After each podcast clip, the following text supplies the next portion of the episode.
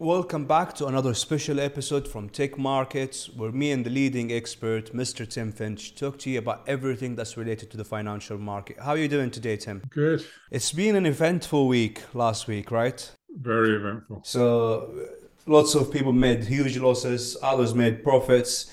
An amazing week for the markets, but is medium term picture any clearer now? I think the market's still confused. I mean, it's a week where confidence was shaken, right? So we have to ask the question is it fear that's now the main factor moving markets? Right. In a week where confidence was shaken, is fear now the main factor moving the markets? To talk about inflation, um, I guess the question is will the central banks have to pause rate rises because of this bank instability? I mean, the CPI inflation number came in as expected. And that caused US Treasuries, i.e., interest rates, to fall suddenly because of this uh, Silicon Valley Bank issue. So, does that affect the Fed's rate rise thinking, its decision in March? Or are these crisis events actually deflationary? Do they, do they, do we still need to have further rate rises? So, look, here's the dilemma for the Fed Chair Powell. If I raise by 50 basis points, like I signaled, I'll probably blow things up, right? If I raise by 25 basis points, I might still blow things up. If I don't raise, I lose all my credibility. If I cut, I look like I panicked, and that may blow things up. So, you know, in Europe this week, we saw that Credit Suisse stock started falling on Wednesday. Now, this is a bank that's got a long history of risky exposures, fraud, different, you know, defrauding investors, fines. And the Saudi National Bank, which is not the central bank, it's Saudi National Bank, who invested only months ago, saw the value of the stock they bought fall by 50%. And their chairman was sitting in a conference panel discussion. He said, That's it. We're not going to invest any further. So that really didn't help the stock. And it caused a, a an effect, a knock on effect in euro dollar, which plunged on early Wednesday as well until dollar selling sort of brought it back. So by late Wednesday, the Swiss central bank, the Swiss National Bank or SNB, said that liquidity would be made available to Credit Suisse, and it was 54 billion that was required. So Thursday, the shares rallied back 77% and then started to sink again on Friday. So this weekend, we'll actually see talks for UBS, their biggest competitor in Switzerland, to take over or merge with Credit Suisse. So this is kind of what the central banks fear the most, you know, contagion where one bank failure maybe triggers others. So the fear was this week, would an ECB rate rise trigger this situation? Because the ECB's dilemma is similar to the, the Fed. But the President Lagarde raised rates by 50 basis points, and she wasn't scared. She said there's no trade off between price stability, which is why they're raising rates, to curtail inflation and financial stability, banking industry issues. So Eurodollar was a bit confused after that. It didn't really react after the announcement. So the market started to think, mm, what does Lagarde know that we don't? And so obviously this was the possible takeover of Credit Suisse by UBS. Right. And we've seen lots of people are comparing last week events to the 2008 crisis. What's your thoughts on that? I think it's different. I mean, 2008 was uh, obviously triggered by by Lehman's and the knock-on effect from that, and that was more about bad positions, bad positioning. I mean, Silicon Valley Bank did have a poor risk management system where they weren't looking at the risks when interest rates went up.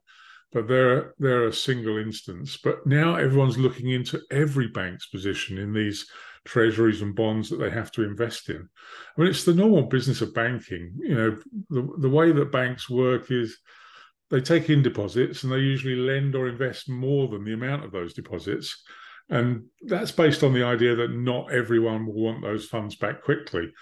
But what happens when people panic? Nowadays, we can move funds so quickly just using a smartphone, right? Mean, apparently, there were a bunch of startup CEOs who were on a bus going skiing in the US. A new guy gets on the bus and sees everyone frantically on their smartphones doing something. What are you doing? He asks. He says, We're getting our money out of Swiss, uh, Silicon Valley Bank, they shout. So, of course, he panics and does the same. That equals a run on the bank, right?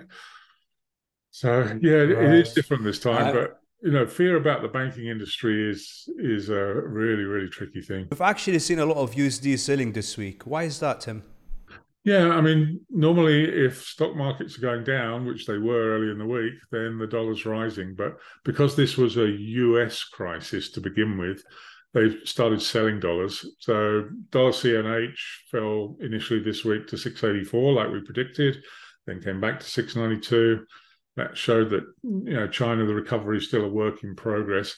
It's really dollar yen that fell the most this week, down from 137 to 131 and a half. So this is because the yen has become a refuge currency, and we'll talk about more on that a little bit later. And the dollar index normally should be going up. Looks like it's unable to go higher for now. Found some resistance in the early 104s, and it's back to 103.50 by the end of the week. So it was really the news about the US banks that was the most negative factor for the dollar. I mean, when you don't have access to your funds at the bank, how do you, how do you feel? You know, you you just feel fearful. I mean, we've seen what happened in, in Lebanon, right? Once the banks started to close down, we all know what happened there inflation, collapse of the Lebanese pound.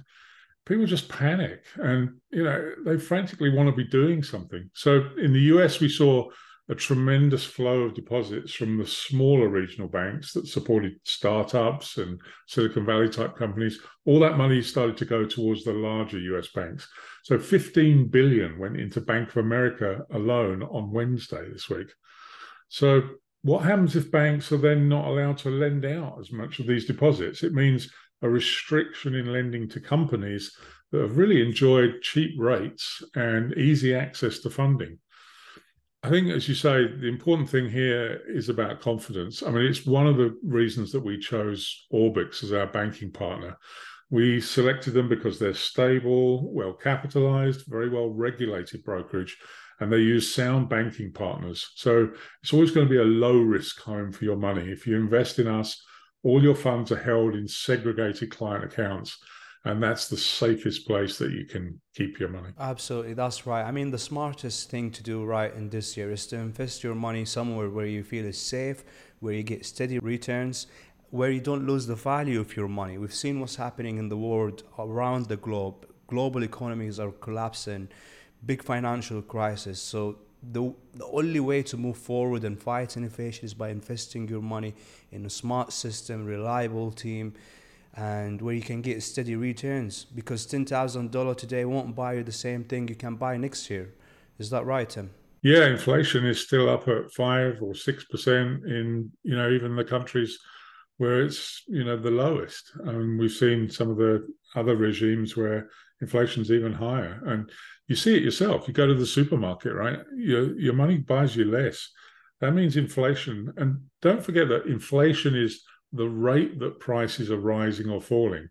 It doesn't necessarily mean that if inflation starts falling, that prices will go down. Prices will probably stick at these higher levels and everybody's struggling, right?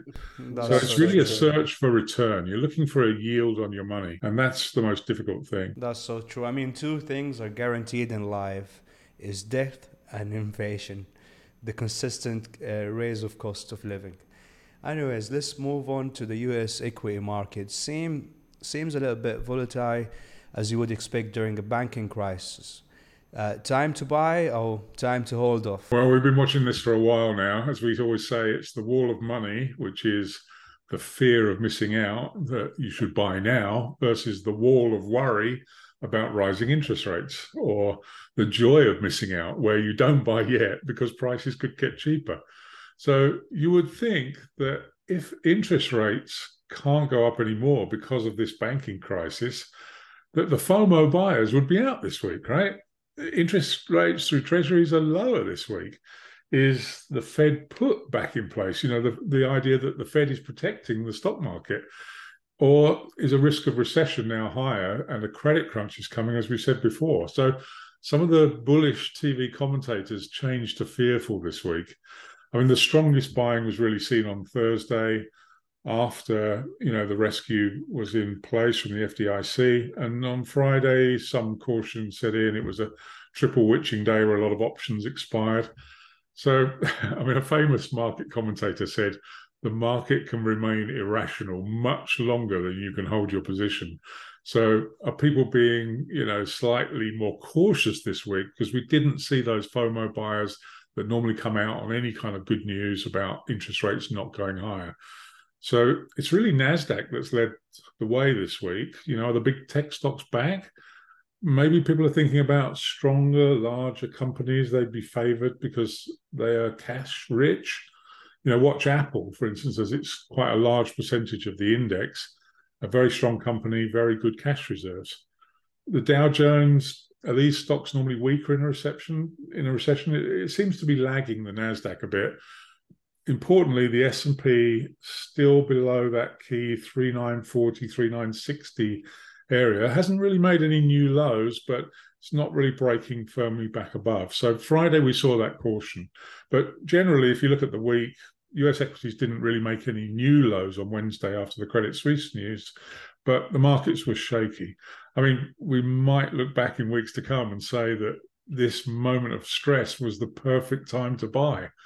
So this week I'm declaring FOMO the winner on equities because of the Thursday rally after the Fed. And, um, you know, JP Morgan and the other banks formed a consortium to help First Republic Bank with some funding. Um, stock still went down on, on Friday. So, you know, is the banking crisis over? Not yet. So maybe a little bit of caution setting in in the equity markets. Absolutely. And let's talk about the commodity market. What's happening over there? Yeah, gold did go higher, as we said last week. It closed at 1987 on Friday, which is a high. So everyone's talking about 2000. That's not very far away. It's an easy commentator's uh, uh, statement to say, oh, yeah, it could hit 2000 when it's already at 1987. So now we know what all that mysterious buying was in the low 1800s a couple of weeks ago. Maybe somebody knew this banking crisis was happening and they were putting on a long gold position as a as a hedge. And also the oil price fell very hard this week down to $66. That's kind of precise pricing in a recession now. But don't forget that President Biden said that when he released some of the strategic petroleum reserve, the reserve that the, the country keeps, he would be able to refill it at $70 or better. So that might add some support in the 60s if they do refill that reserve by buying oil and uh, topping up their stocks again. Right. Last week we talked about yen strength and we saw that play out against the USD and AUD. Why was this? Yeah, so yen buying takes place when the fear index starts to figure in the market's thinking because yen is a refuge currency that people run to when they're worrying about the USA and Europe. So, in a moment where the fears about the underlying resilience of the banking system in those countries is rising, um, and BOJ comments were not focused on increasing interest rates yet, it creates this bizarre situation where a country where interest rates are not raising is favored over others for now, as the banks there may not have any negative income like the banks in the US did when rates went up. So it's a bit complicated thinking, but it could be a temporary move, but yen is something that people run into as well as gold when they're fearful. Right. And what's next for crypto now? Well, crypto's having a good year. Uh, a good year. No news on the negative side this week is good news. I mean, there was a slight negative flight from stable coins, which lost their peg. You know, in some cases, they should be pegged one to one against the dollar, and they fell to 0.92. So all of that money, you know, Binance did a big transfer of their reserves, which they hold for emergencies, into Bitcoin. So of course that led to a lot of buying. And if we look at the price action we were talking a couple of weeks ago about 20,000 as a psychological support. It did get tested in the down move to 19,675. But once Silicon Valley Bank, Signature Bank being taken, and the Silvergate news was out of the way, once the FDIC guaranteed bank deposits, it was Bitcoin that was the first to rally. So the rally tested 26,200 and we had 25,200 as resistance. Those were both broken. This morning, it's nearly hit 28,000, the target we talked about a month ago. So those same right. commentators are now talking about 45,000 as the next target. So there seems to be strong support at 24,000 now. So that's what you want to see in a bullish market a series of higher highs and higher lows as the market goes higher. So, you know, I think Bitcoin it does have a role to play as a refuge currency, maybe. I would guess it's probably younger people would think of buying Bitcoin, whereas our older generation looks at buying gold as a refuge in that situation. That's absolutely right. What happened in the UK this week? Well, it was the UK budget on Wednesday, mostly leaked in advance. You know, they give it to all the news services. UK inflation, he's now predicting it to fall to 2.9% by the end of 2023, which would be great because in the States, they're still sticky at 5 or 6%. Now, corporation tax is going to rise to 25%. I'm not sure how that helps the UK to be seen as a growth zone. Um, other good news for Rishi was the nurses' strike was resolved, but now the passport workers are striking for a month. Are they all going to go on holiday to Bali? And while they have a, a month off and nobody else can go on their holiday because they can't get a passport. The train strikes still continuing. There's one today. So the Conservatives in this budget are kind of now focusing on elections, which have to be held by the end of 2024. So a lot of the measures that they announced come before that date if it's positive for the nation. And if they're slightly expensive, they're targeted for after 2025. So if they don't get in again, it'll be somebody else's problem, right? Will the Conservatives still be in power? A lot of the polls are saying no. So sterling held above the 118 level we talked about last week, and it was helped this week by dollar selling. It's not really got back above 122 yet. So we talked about a range of 118 to 125. Um, let's look at the inflation numbers, which are out on Wednesday, the 22nd, and see if the BOE raises rates or are we coming to the end of that rate rising cycle in the UK? Right. So, finally, what to watch for next week? Well, the big one next week is the Fed's FOMC meeting to decide about interest rates. That's on the uh, Tuesday and Wednesday of next week, the 21st, 22nd. Um, keep watching the yen. Is it the world's refuge currency, and how long will that last? Keep watching dollar CNH. You know, is there going to be more selling of dollars there? Um, tourist visas and passports are now being made available, so Chinese tourists can start flying again. Um, Bitcoin, you know, we've seen the flight to quality over some of the more dodgy altcoins. Can it go higher still? Um, you know, 28,000 was definitely a marker post that we had uh, as resistance. So let's see if that, that breaks through there and can can we go higher. Also, oh, still watching US equities. Will these re- see the return of the FOMO crowd? You know, would even the JOMO crowd also start to buy again? I've always seen myself more in the you know don't fear, don't fight the Fed JOMO group. But this week, I even looked at a couple of charts which told me maybe you have a long position, and that was on Thursday. It didn't really carry through to Friday, so I think we still got time. But when you think you've got time, often you haven't. Maybe that was the low. Let's see what happens. Absolutely. Thank you so much, Tim. Rich of brilliant knowledge as always. Now it's question time. Every week we try to answer a question that you guys are watching. Send in. So the question I've got here: How many positions do you trade every day or each week? You want to go for that first, Tim, or should I? Yeah, so I mean, we're, we're, I'll leave you to talk about the actual number of positions, but the currency pairs that we trade are the ones with the deepest liquidity. You know, we don't trade Turkish lira or you know rare small Latin American type currencies. We don't we don't tend to do that because we want to keep into markets where we can get in and out easily. And as we said many times on this podcast, our strategy really this year is based on we think the markets are range bound. So we don't get married to the positions for very long. We trade in and out on a daily basis and we square up ready for the weekends. Absolutely, that's right. And I just want to add something there to what you just said. I like I like the term you use, don't marry the position. It's actually brilliant. so I just want to say something guys. This is trading and it's not gambling and there is no definite answer of how many trades we tr- place each week each week may look different than the week before right and for us it's always been about quality over quantity so there comes some days where we don't trade at all. There's come some days where we just place two or three positions that week. So it depends on the market direction, it depends on the analysis we've got, and it depends on our team's thoughts as well. Like I've always said, this is trading and it's not gambling, and it's always been about quality and not quantity.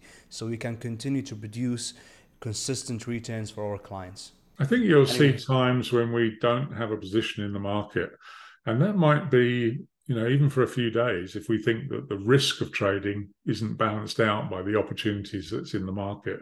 So if you have an account and you've just started and you don't see any trades in it, don't get worried because we're waiting for the right moment. We try to protect your capital by being very sure before we put positions on. So don't get nervous if you don't see any trades initially in your account. It'll soon come and you'll start to see us get active when we think the time's right. Spot on. And that happened early on this week where we didn't trade, I think, on Monday or Tuesday. We we're waiting for the right market direction and the right opportunity, the right trading opportunity. That can show you our low risk management approach. And we really strive for quality over quantity. There's an Anyways, old market saying that says there are old traders and there are bold traders, but there are not many old, bold traders. So it's no disgrace to say, I don't know where this market's going, therefore I'll stay flat. I won't have a position until I do have a good idea. Exactly, exactly. No one is bigger than the market, right? So thank you so much, Tim, for your time. Brilliant as always, looking smart as always. Appreciate your time. And guys, if you're watching this on YouTube, please make sure you hit that like button for the YouTube algorithms. And if you're listening to this on Apple Podcasts or Spotify, please consider giving us a five star reviews. We'll see you again, hopefully next week. Take care.